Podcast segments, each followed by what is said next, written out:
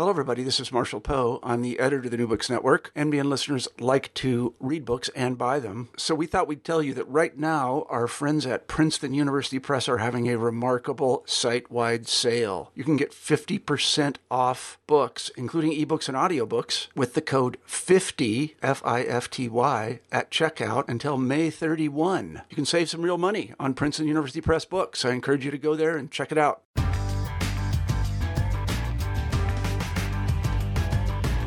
Hello, everybody, and welcome to New Books in Folklore, which is one of the many podcast channels you can find on the New Books Network. I'm Rachel Hopkin. I'm one of the hosts of the New Books in Folklore channel, and today my guest is Lee Bidgood.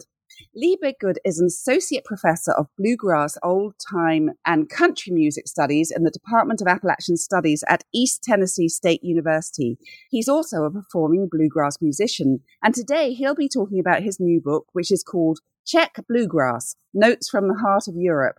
Lee Bidgood, welcome to New Books in Folklore. Thanks, Rachel. It's great to be here. And appropriately enough, you're actually speaking from the heart of Europe right now because you're in the Czech Republic. Whereabouts are you? Well, we, we're in Prague uh, and in the heart of the heart and the biggest city in the country. And I'm here. Uh, I have a Fulbright Scholar uh, grant. And so I'm here teaching and conducting more research for the year. I wonder if you could start by telling us all a little bit about yourself, including perhaps your how you came to be a, a folklorist or folk music scholar story. Sure. It's hilarious to me uh, to realize that the first brush with folklore that I had was when I was about 10 years old. And I went with some grown ups, some adults that I played music with at the time. I was playing fiddle. And they took me to the uh, state folklore festival or something like that in White Springs in Florida, and I entered the fiddle contest, and I think I won second or third place in the junior division, and I, I was awarded maybe ten dollars and eighty six cents or some fractional of the of the total pot.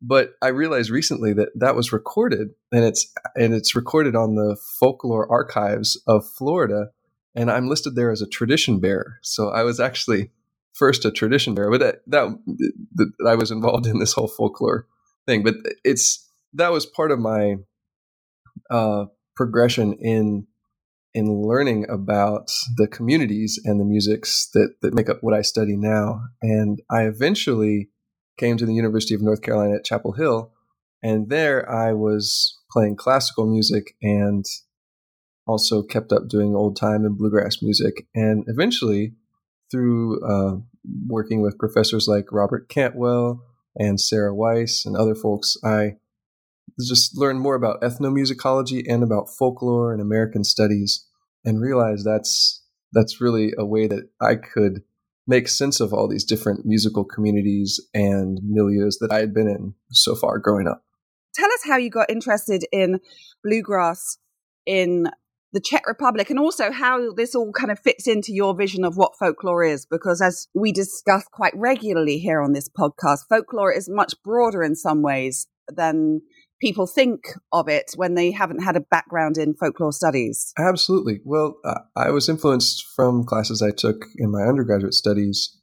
Um, and fo- the folklore program at UNC Chapel Hill was was influential.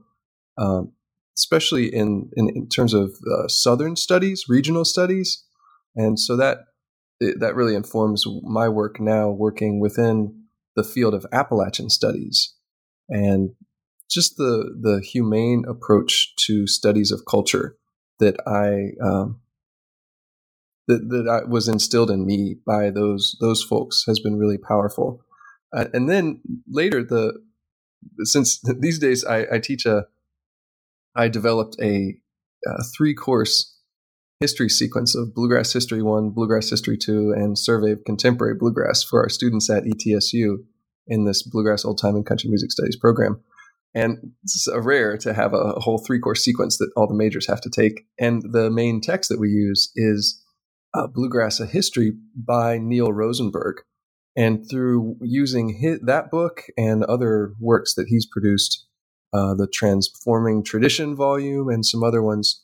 I, I just I think he's really my main influence from the field of folklore, and it's been a real honor to get to know him a little bit more and uh, just leading up now to this memoir that he just released, this book from University of Illinois Press that talks about a lot of his early uh, important experiences as a folklorist student and as a bluegrass musician. And so it's been it's been really interesting. To, uh, I just finished reading that a little while ago.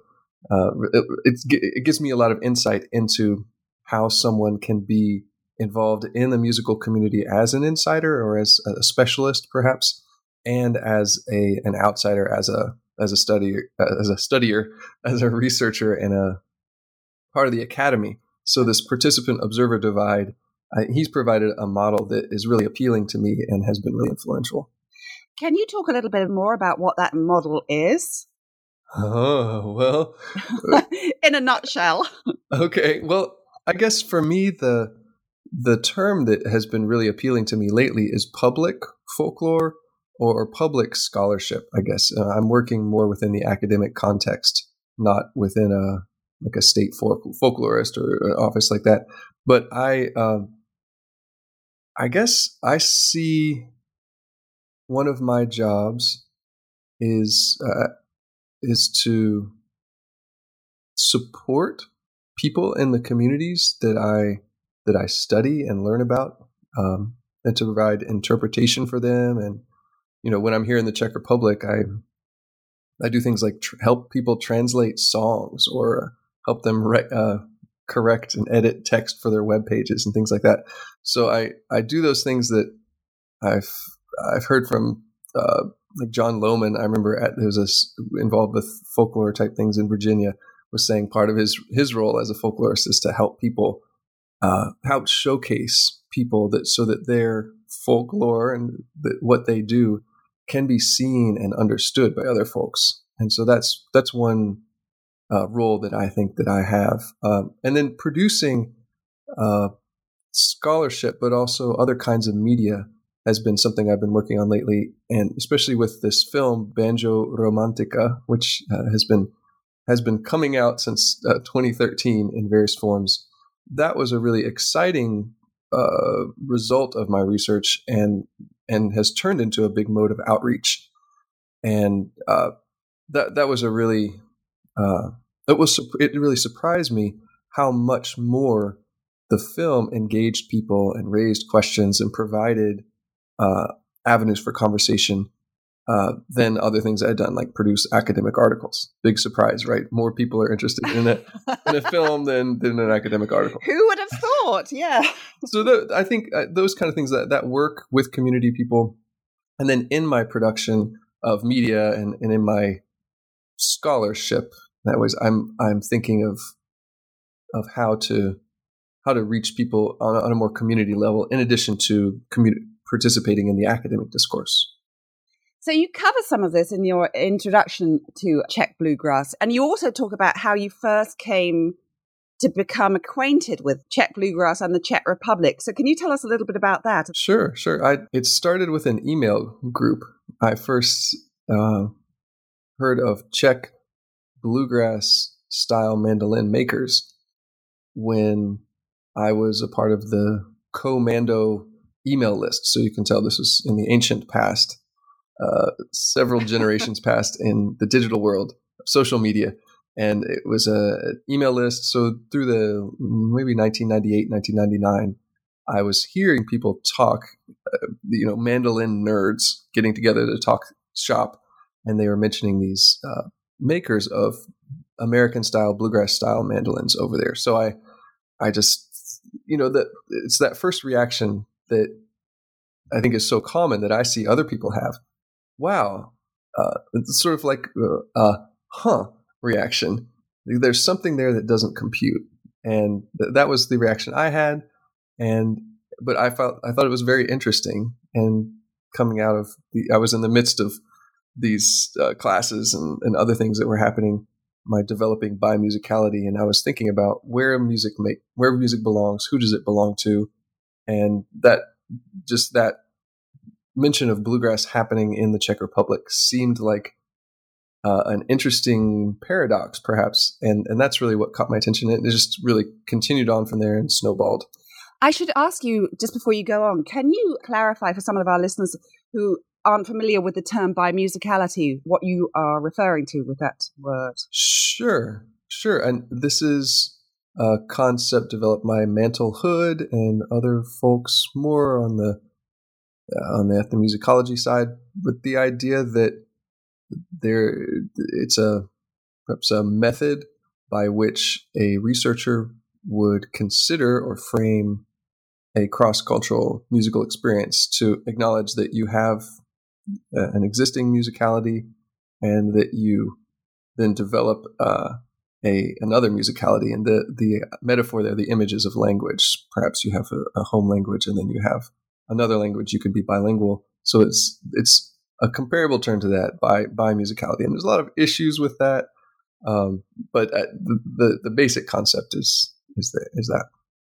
So, in terms of your bimusicality, are you referring to your training in the classical tradition and then in bluegrass, or your training in bluegrass and then in Czech bluegrass? That's interesting. Well, for me, the formative shift was being all along. I came up well since I was four. I did classical stuff, Suzuki violin, and so on, and then I uh, started doing bluegrass type things, and then also early music within the academic context and really it was within that context that i i first started to think huh like there are different contexts in which this kind of music is is happening. You know that that uh, we we play bach but it's there's a totally different culture around playing of of these of these pieces when it's in the early music environment. And that that was that was the change. Like i realized that these different contexts called for different ways of doing and being.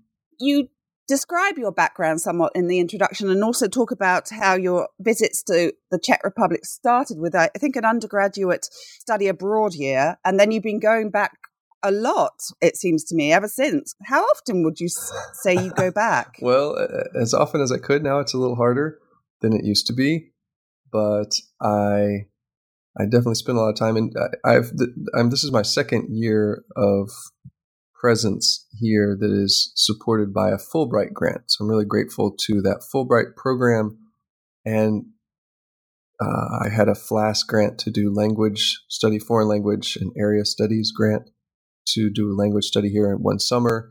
And I, I've come over funded by playing music, so uh, performing with uh, Czech bands in various places. So just however it worked out, it, I think I my approach has been kind of opportunistic in that way. I, I, applied for grants and did all the things that you do if you're doing field research, but I also just sought out whatever opportunities there were. Uh, it's kind of ad hoc in that way, but that's that's what I had to work with. So the first chapter is called Place, Meaning, Community, and In Betweenness. And this in betweenness you you describe as relating to how the Czech musicians situate themselves in relation to America. So this is really a scene setting chapter in terms of the, uh, the musicians that you're interacting with. Can you tell us about what you're talking about in this chapter? Sure. And uh, I it's it's not a concept that came from the people I was working with. It's something I came up with in understanding it myself. And I so I, I offer it as as an idea for for us as we discuss it and and and think about what these folks are doing. So I, in that sense, it's kind of an artificial construct on my part, but I think it works to to talk about things. And I I still am just tickled by the opening anecdote that kicks it off, uh, which hinges on a joke. And so I'm I'll let you guys read it, but it's uh, it, it's a joke that uh, a musician makes on stage, just in a.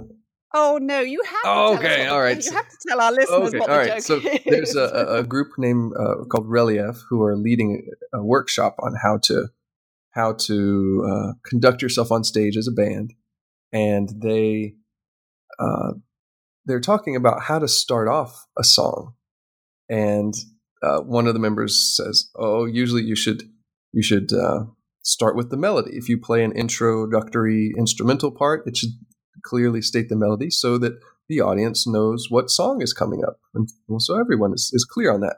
And another member is quipped about uh, uh, that if you're playing uh, a song, uh, Stranka Pameti. It's by a, a Czech author uh, or a Czech composer and musician. It, you can know that it's that and not uh, "Sweetheart, You Done Me Wrong" or some other song. And uh, then the another member ch- chimed in, and I'm, I'm, realizing this is not so fun. It's not as funny when I say it. Anyhow, that he, he chimes in and uh, says uh, that it was uh, Bill Monroe who, uh, who who would have been involved in that. Anyhow, so he he jokes that um, that Petr Kus, this Czech musician who who wrote the song, and he puts Petr Kus on the same level as uh, Bill Monroe, who is an originating historical figure who, who has a lot of importance, symbolic and concrete for people who are interested in bluegrass. And so he puts Petr Kus and Bill Monroe on the same level in a way it, through this joke. And that just had got me thinking way back when I, when this happened and I was transcribing all this that uh, it just opens up this space where where where else in the world could this Czech musician be considered on the same plane as this this uh, you know significant American musical figure who's has this foundational role in bluegrass, and uh, so I I think it's it kicked off for me this idea that Czechs create this playful uh, in between status that is very uh, much this as if it's a playful imagination of what if Petr Kus was as well known and influential uh, and had done these foundational things like Bill Monroe. And so that, that for me, that that in between space is uh, very can be very serious, but it's also very playful. And I think that's part of its power. Can you describe a little bit the scenes with which you're interacting with in the Czech Republic? How does the bluegrass scene manifest in terms of what you've come across? Because you're quite clear that you're not making general statements about all Czech bluegrass musicians. You're talking about the people with whom you've worked and have fieldwork relationships or friendships and musical relationships and so on and so forth. Absolutely. Well, the early on, I made a decision that was pragmatic for a number of reasons. I decided I was going to focus most on bluegrass music makers here who were really trying to perform something that was very American. Uh, and there's a lot of different ways that that can happen. That can happen in costume, that can happen in, in use of text or negotiation of language in different ways, or in musical style and in different ways. So I that was just a pragmatic choice in some ways because those were the people who were interested in interacting with me. And so it was it made it easy because it was the people who who it was easy for me to to reach out to and to to interact with and to whom I had access. And then for on the sort of theoretical side or methodological side that's really what became interesting for me as my fieldwork continued it was what was the importance of this Americanness for uh, Czechs, and how did they create what I call America with a K, which maybe not is the best term, but that's that's the Czech word for when they when they talk about America, it's it's using the Czech word for the country. So I, I use that sometimes to point towards this in between construction of Czechness and Americanness, this mixture of the two, and uh, so I think there the, there were people for whom that America is much more important, and who I guess I have tended to work with people who are more able to express that musically. Uh, there are a lot of people here who wear cowboy boots and who have an American flag at their country cottage out out on a river somewhere. There are a lot of modes of Americanness that are expressed, but I focused on those who had a more musical fluency uh, in that mode of Americanness, if that makes sense. Absolutely. One of the things I picked out from this chapter was this word vono or ono. Mm-hmm. Yes. Or, I'm not sure how you say it. How do you say vono it? Vono or ono, yes. Can you tell the listeners a little bit about this word? Sure, sure. Well, it, and it's it doesn't mean anything. It's it means that, right? And sometimes it's those words that are so common that it becomes so loaded with meaning and also so uh, difficult to know what that meaning is. Right? It's ambiguous. So the I just heard so often because it's a common word. People saying "Yo to je that's it. Like if they heard something on the radio or recording, say like, "That's what I like," and that's the the it that really motivated them, that got them excited. Uh, if they were able to play something just like uh, Earl Scruggs did, you know, they would say, "Yes, I, that was it. I was able to reproduce the it that lights up all my pleasure sensors and my happiness uh, centers." So uh, this idea of the it that that lights people up, that inspires them and motivates them, the goal towards which they are moving, and that can it shifts, it moves. It's a, definitely a moving target, and but it's I think it's an important concept.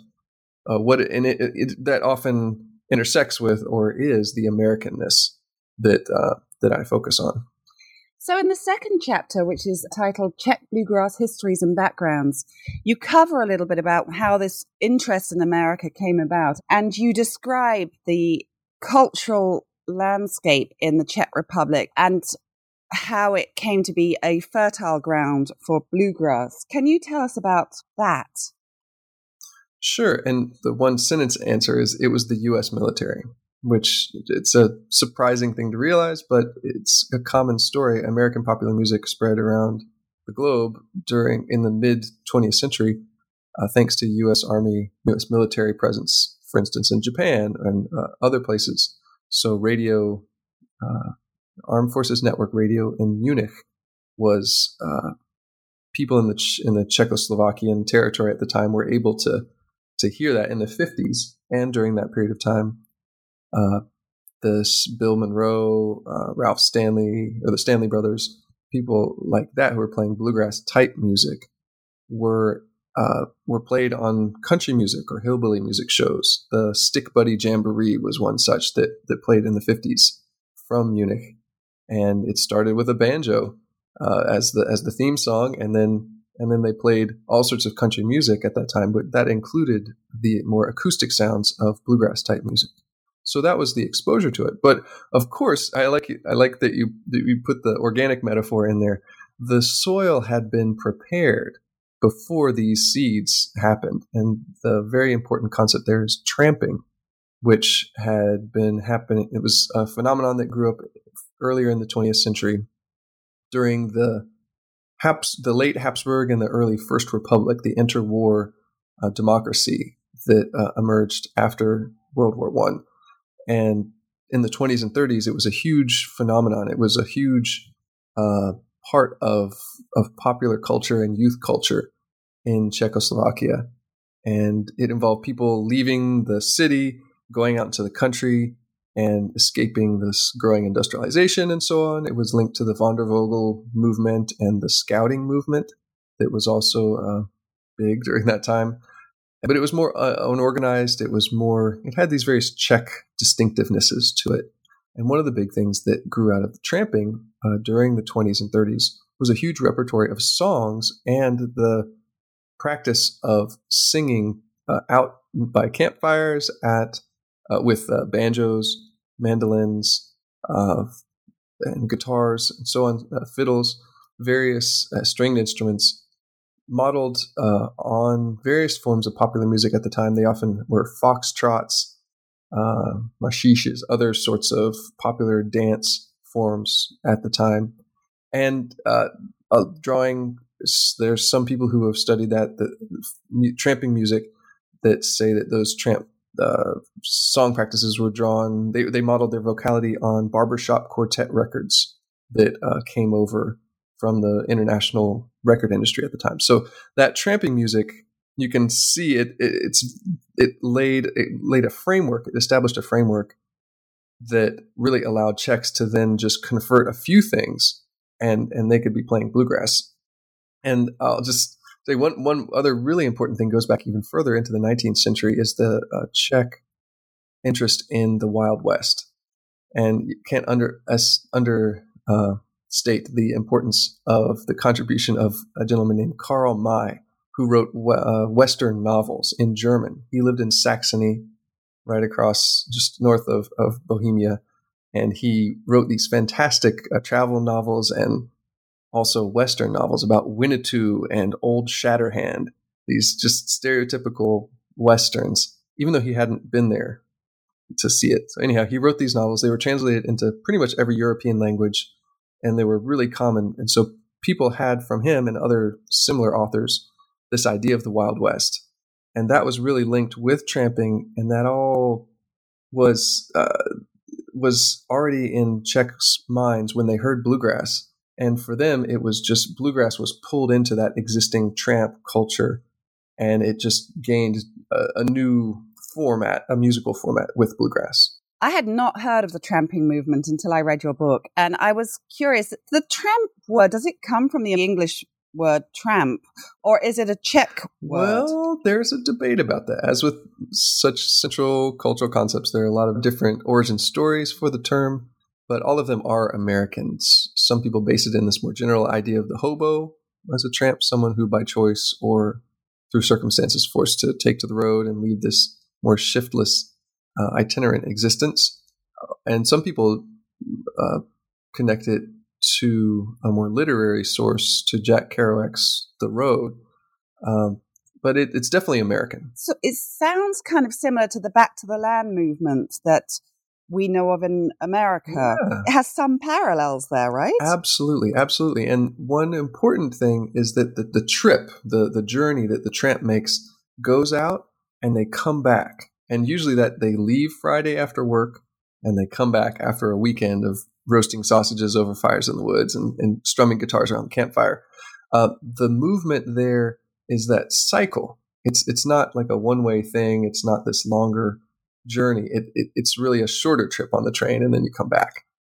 So it's much more domestic. It's much more inc- contained, but it's uh, it's it definitely uh, you know, it, it, has that idea of, of the movement and uh, and also the the idea that it, it enriches you, like it, it gives you like life, it, uh, like it, it improves the quality of your life. So it it's but it's not as permanent maybe as living in the country permanently. And I was surprised to read in this chapter that there was a feeling that there was a lack of real local folklore in this area at, at the same time as all this was happening. Right, and it's connected to the difficult history of of this part of the world, just this crossroads that's always fought over all through history, various ways. Uh, there are these natural boundaries, but the Habsburgs took over in the 1600s after the Thirty Years' War. German was the official language, and then you have the the national revival in the 20th century. So Czech language is reintroduced and restructured, but then you have this uh, difficult history of the Sudetenland and the expulsion of Germans, the expulsion of Czechs, the importation of Roma from Slovakia all the way through the 20th century. There's just in this period of Bo- in this area of Bohemia, there's just a lot of turmoil and just oh, you know 300 years of occupation and Germanization really led to a devaluing of Czech folklore and it just a, a lot of people really seek out the rare examples of folklore there and it's very different in Moravia. I need to say Moravia, the the part to the east and the south, more towards Slovakia, is it has a much more documented and more celebrated practices of folklore and distinctive village and regional uh, outfits and dances and songs and all sorts of, of practices. But I have the feeling that I've got from, from various scholars and other observers that it's just less around Prague because of the cosmopolitan nature of it and its sort of uh, its role as a pawn in these larger political and military uh, processes. You also mentioned that something that was kind of influential was uh, Pete Seeger's tour in 1964. Yes, that was a really important moment for people to to realize that they have been playing banjos in tramping music and other forms, maybe Dixieland jazz, other uh, forms of music, and they realized, oh, this music that we've been hearing on American military radio has a banjo. We got that much, but we didn't realize that it had five strings. And I've, in interviews with people, they've told me this, and they had this realization. A gentleman named Marko Čermák, uh, who's who's in the book in various parts, he he just gets all excited when he recalls the moment when he saw the photograph, and he said, "Oh, it has five strings." So it was a, really important moment for them in terms of technical knowledge about the music and what made it up for this particular instrument. Um, so that it was very exciting for people who were interested in the folk movement specifically, and his presence there was just really exciting in it, on its own. But for people who were already listening to bluegrass by this time, uh, the, more knowledge about the banjo was a, a huge revelation. So up until that point, had they been trying to work out how to emulate the music with a four-string banjo? Right, and I, I, love it. Marko Čermák just sort of sheepishly recounts recount to me all the things he tried to do. He uh, tried to do with a one flat pick or a, a, a plectrum to play the these syncopated roll patterns that uh, Scruggs style banjoists were using. You know, da da da da da da da da, trying to do that with with one pick. Or he said at one point he took a little piece of wood and he put he glued two picks on it to just get more pick strokes. I mean, he was he just didn't know what, what was going on. So that's it was a, wonderful. And it, one one great thing after uh, after Seeger as well, there was a visit uh, by another American banjoist who actually sat down with Marko Čermák and uh, showed him actually how to play. And so there was a series of the, the, the presence of actual Americans was really important for bringing people there here the knowledge of how to how to make this music. So, in the third chapter, it's titled Making Bluegrass at Home, Abroad, and in Between. And it also includes very much your own involvement in this at home, abroad, and in betweenness. It's kind of a potpourri, it's a hodgepodge of different things that I think tie into this theme of, of the concrete. Maybe this following up on this idea of the, the concrete people and the, movement of people and, and things that uh, make this all happen. Uh, for so I I focus some on my work with a particular Czech band named Rolls Boys and how just what it was like to travel with them to other countries to to play at a bluegrass festival in Hungary, to play a country festival in Norway, to go to um, Denmark, to the Netherlands, to to play and and to to observe what it's like to be with them, and also to see what was like to compare them to French bluegrass bands and Dutch and uh, um, Italian bluegrass bands, and and to to meet people who play old time tunes in Denmark and Sweden. So uh, it was just a really important experience for me in terms of context, and it also led to some insights into the specific uh, distinctiveness of the Czech players and the Czech community within the European scene.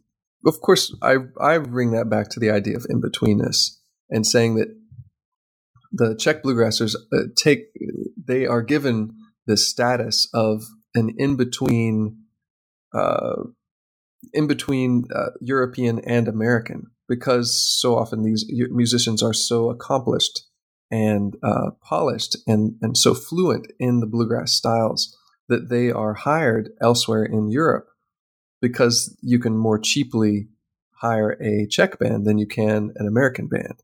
So they're like a stand-in that does a really good job, uh, but it's it, it comes at a cheaper price, and maybe there's a cachet that they are European. So there's some pride that even in Europe we have folks who can do this music well. And so, how would the Czech musicians say compare to the French bluegrass musicians or the Italian bluegrass musicians? I realize that's a very general question, but what did you observe when you saw them playing alongside one another at, at similar events? Yeah, well, I, I I'm not going to compare specifically. I'll say in general, the first of all, there are more Czech bands. So there, there, uh, for a long time, there's been different. There's different festivals called the European World of, of Bluegrass, and out of a field of 20 odd bands, maybe half, sometimes a little less, sometimes more of those bands would be Czech or Slovak. So just in terms of numbers at these kind of events, the Czechs and Slovaks were there, and it's not because it's easy for them to get there or or cheap. It's often more difficult for them for them to get there, but they they make the effort to go there, and then they're all really high quality bands so the, that that's one measure that I that I saw. Um, and one other thing that I've realized is there there are good bluegrass bands all all over the Europe, all over Europe, all over the world. Uh, but what I realized distinguished as I talked to some people who come from these different scenes, what is different is that there are a few really good bands in Norway and in France and the Netherlands, but there is not this ground level grassroots interest in the music that that it that is the reality here in the Czech Republic. That if you walk into a pub in Prague, there is some likelihood that there's going to be a group with a banjo and a guitar and a mandolin playing some bluegrass influenced songs in a corner. It's just a normal part of life here. So it has a different position within the culture than in these other places. And that just makes the community a little different. And what is it like for you being an American musician within this media? You write about this, and I'm curious to hear you speak about it. Right. And it's this typical situation that I think a lot of folklorists find themselves in. I was reading uh, an article by uh, Neil Rosenberg that I assigned to my class uh, here in the Czech Republic the other day, and it, it talks about this process of, of starting as a tourist, as an outsider, and then being involved with specialists and tradition bearers, and then eventually becoming a specialist yourself, crossing over.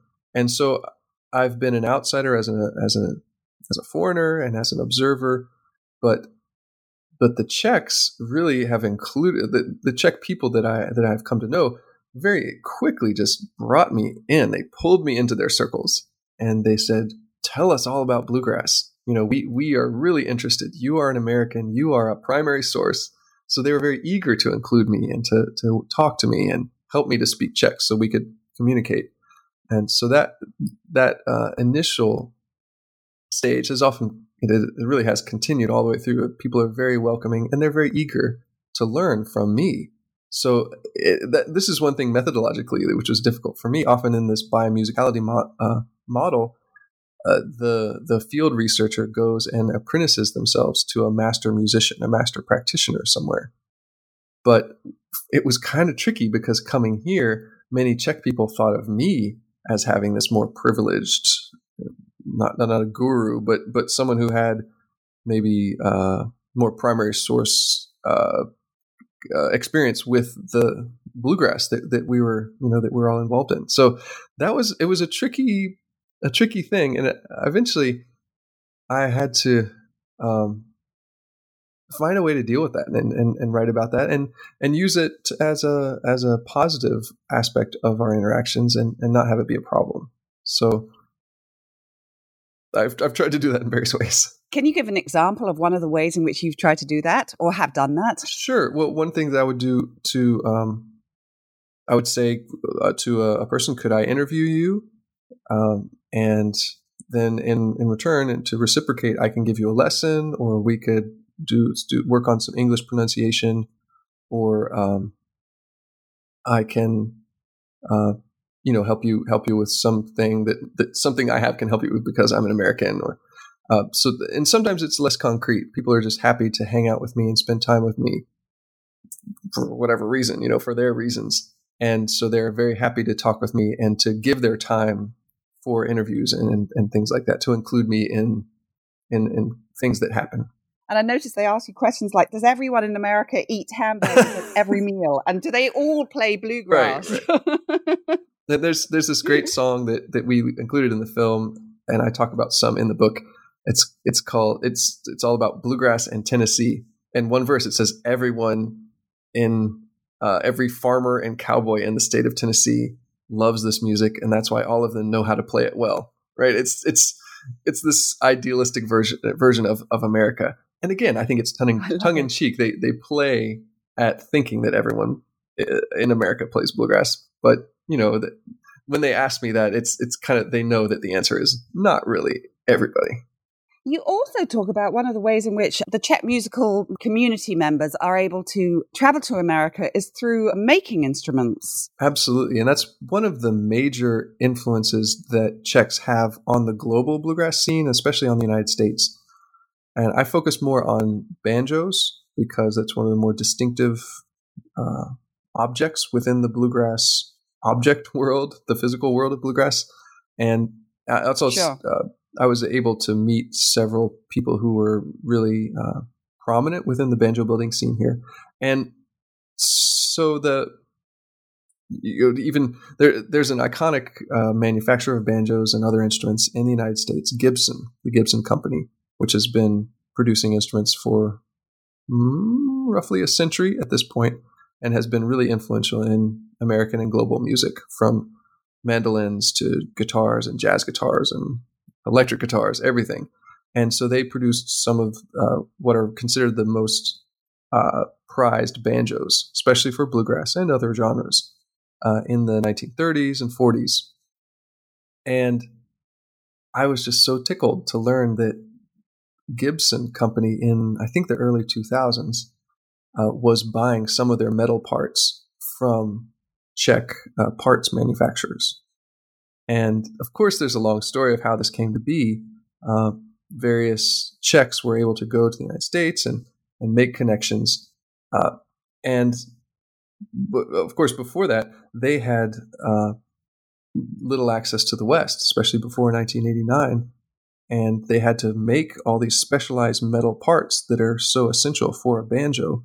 They had to cast them or forge them uh, or tool them or however the metal processes are. They had to manufacture them and stamp them because there wasn't any other way that they could get them. So they had their own homemade parts. And then eventually they got to such a high level that they were sought after by, uh, by the American market. And they still are. Uh, the Gibson company is not really making that many acoustic instruments anymore, especially not banjos. Hopefully that'll change soon. But uh, the, there are other mark um, retailers that sell these Czech parts, and they're very highly regarded.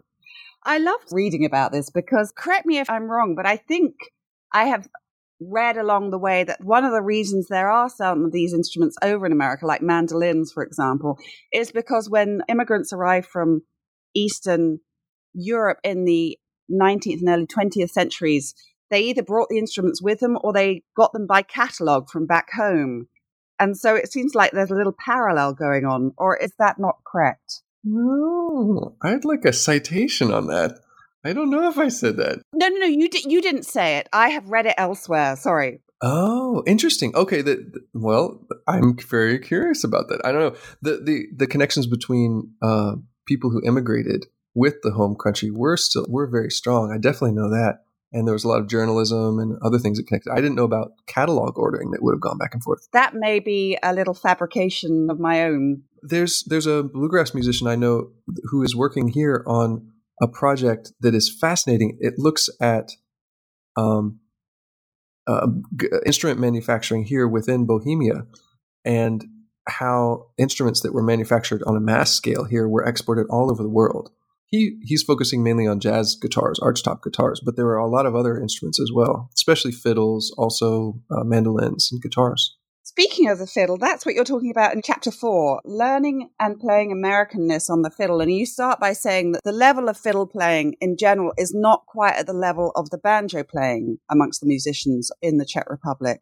That's an impression that I have, and it's also a an impression and maybe a complaint that I sometimes hear from from Czechs here. Yes. So this is something for me to talk about musical style and and the process of learning. It was much easier for me to discuss uh, fiddles and fiddling because that's my main instrument. So I I sought out uh, fiddlers and spent time with them and was able to interview them and observe them and just recorded and, and provided some interpretation for how they spoke about the the difficulties of learning and and the pleasures of it. And one one of the things that, that I came to as I was writing all this up is that if you're talking about bluegrass fiddle style, if you're coming to this as a late 20th or early 21st century Czech fiddle player, there's so many choices that you have. Uh, if you're if you're uh, if you're just kind of entering the fray and you're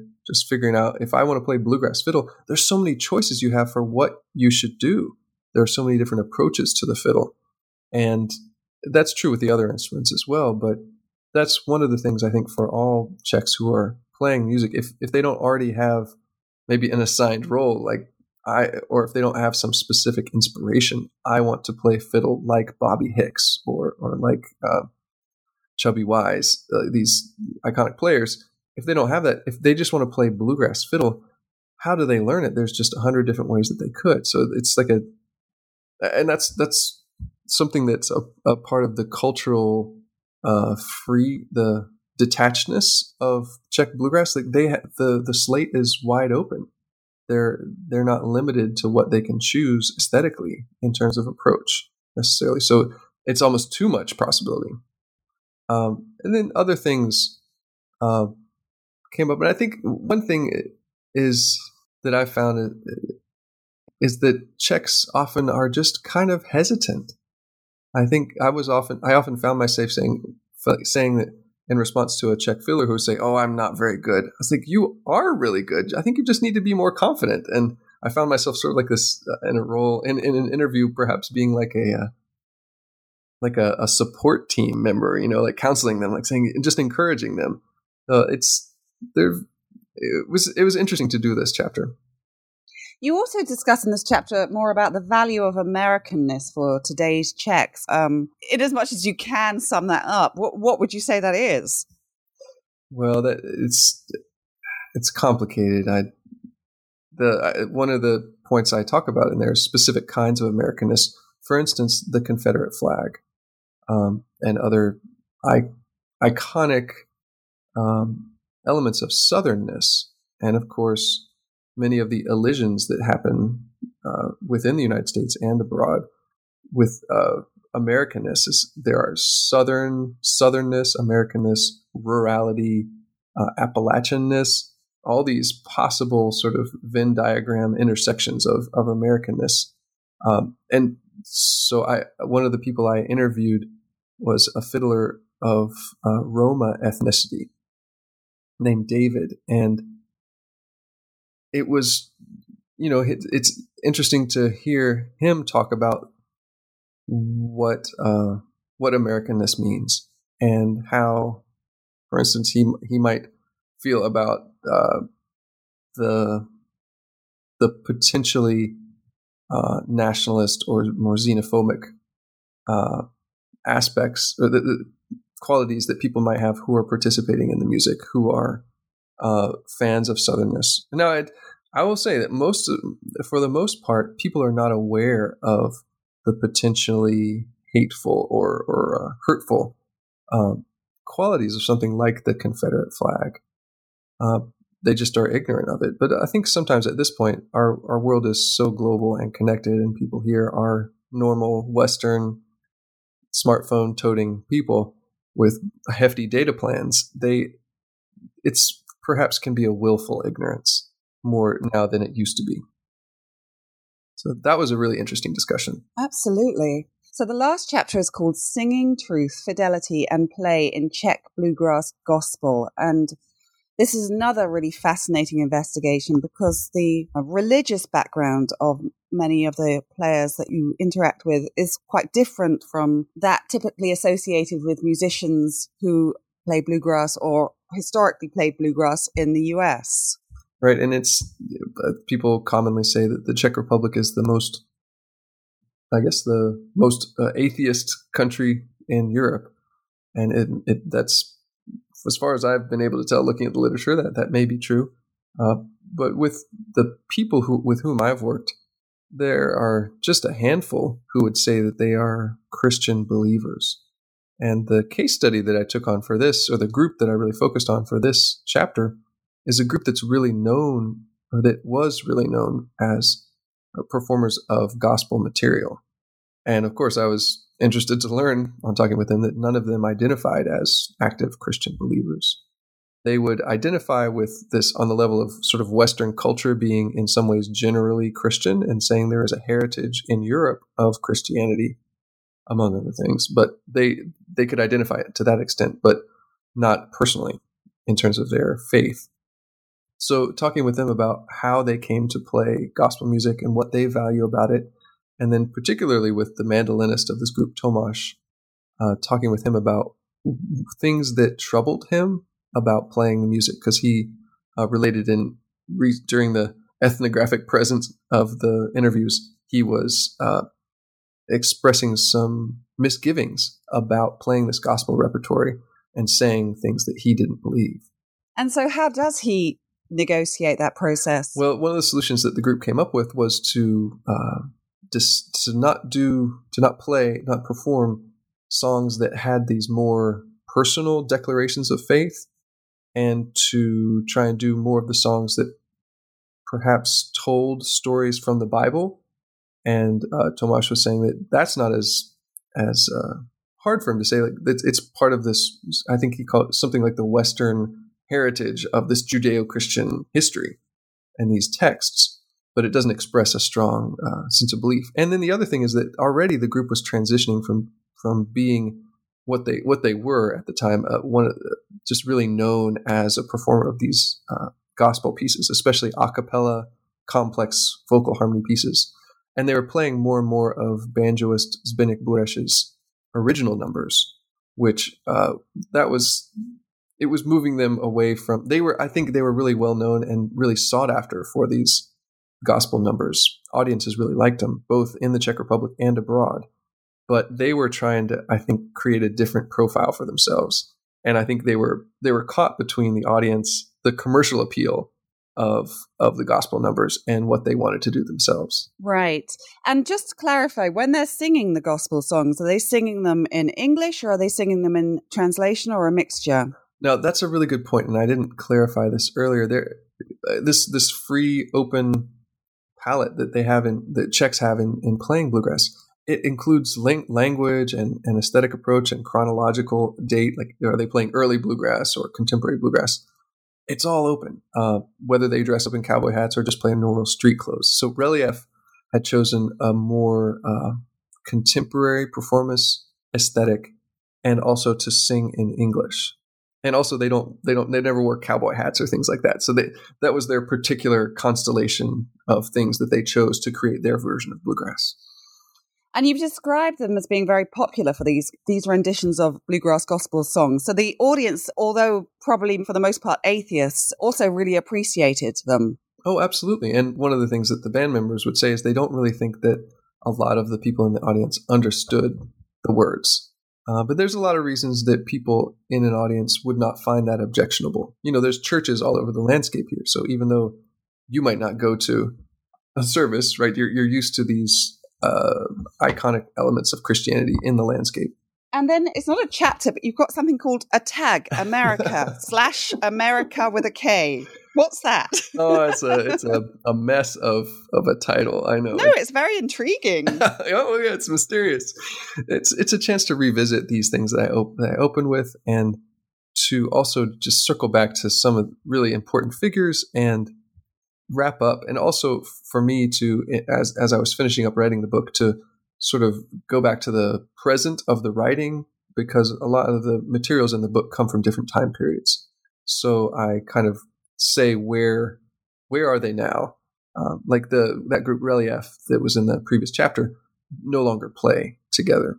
So I just I, I had a chance to say that, and I, um, I, I focus on two people. One is Milan Marek, who goes to uh, the United States, and he just had this fantastic. We had this amazing interview. We were in the car driving, and he was talking and he was pounding the steering wheel, recalling how exciting it was to go to the United States. That's so lovely. Yeah. It's, hilarious. It still makes me smile to remember it. And then all, and just so powerful, so tangible his, his excitement. But then also interviewing Marko Čermák, this venerable, uh, very important figure with the banjo from the 1960s, talking about why he chose not to go to the United States. Even though he was invited in various times, he was given a, an award by the International Bluegrass Music Association to come to the States and receive it for this sort of bridge builder or foundational important uh, distinguished award. And he chose not to do. He told me that in an interview that he had seen uh, pictures and videos of people from the Czech Republic traveling to the United States. And he said all those highways and hotels, you just play, painted this sort of bleak roadside culture of access roads and, and cheap motels. And he said, I didn't want to ruin this imagined America that I have. Uh, and he, we were sitting outside his cabin that has been used as a tramp cabin and, and used by him for decades now, in a beautiful uh, part of the woods southwest of Prague in the Brdy Hills. And he says, This is my America. Why would I want to go there? that was another really powerful uh, experience for me, and it was it was fun to include that there at the end. It it leaves this, it really re, reinforces this idea of the in betweenness and the creation of this America with a K that is neither Czech and, and or American, but somehow a play with both of them. That's just a wonderful ending. Now, before we move on, is there anything you want to say about the book that I didn't ask you about? Oh, I doubt that I need to prattle on any more about it. so tell us, what are you working on now? Well, so this year I am seeking to expand my research. So uh, you could tell reading the book that my research really this focuses on a select archipelago of people and communities. Everyone seems to be interrelated, and that's true in the whole scene. It's a small country, it's a small scene, but I really do want to reach outside of the circles that I've become used to circulating within, and to also talk to more people on different levels of of engagement. To talk to more professionals who work in different parts of the movie uh, uh of the music, like concert promoters and people who own music stores and to uh, talk to more just normal people who participate in the music in different ways and to have more of a geographic diversity. Uh, also, I've developed this more critical uh, edge to my work. So far, I think it's been pretty celebratory. I think this book is critical in terms of investigating and questioning cultural elements and things like that. But uh, I think my engagement with the music is still going on. I still love it. I still love a lot of the people that I'm involved with here. But in general, I'm I'm questioning things, particularly with political changes that are going on right now, and the ways that I see that bluegrass can be a part of expression of things that I find distasteful. So this mm. is this has been hard for me because one tries to be neutral, objective, right, in some ways. But this, I'm finding it harder to do that in some ways, but I'm also really scared to to push out and and try and say. And I'm trying to figure out what is the appropriate way to um, to do some cultural criticism that that isn't neutral in some way, but that that actually, or, or at least that would identify perhaps some of the ways that uh, people here in the Czech Republic might use bluegrass or bluegrass might inform their uh, anti-Islam feelings or uh, anti-immigration politics. Well, that sounds like uh... a mi- a minefield. that does indeed sound like a minefield, and I I think it will be incredibly interesting to read how you negotiate your way across that particular minefield for everyone who does field work. But we have taken up a lot of your time, so I'm going to let you go now. But I want to thank you, Lee Bidgood, for taking part in this New Books in Folklore podcast and telling us about Czech Bluegrass Notes from the Heart of Europe book, which was published last year. And also to remind our listeners that the New Books in Folklore podcast is just one of the many channels available on the New Books Network. So thank you, Lee, and have a wonderful rest of day. Thanks so much. You too.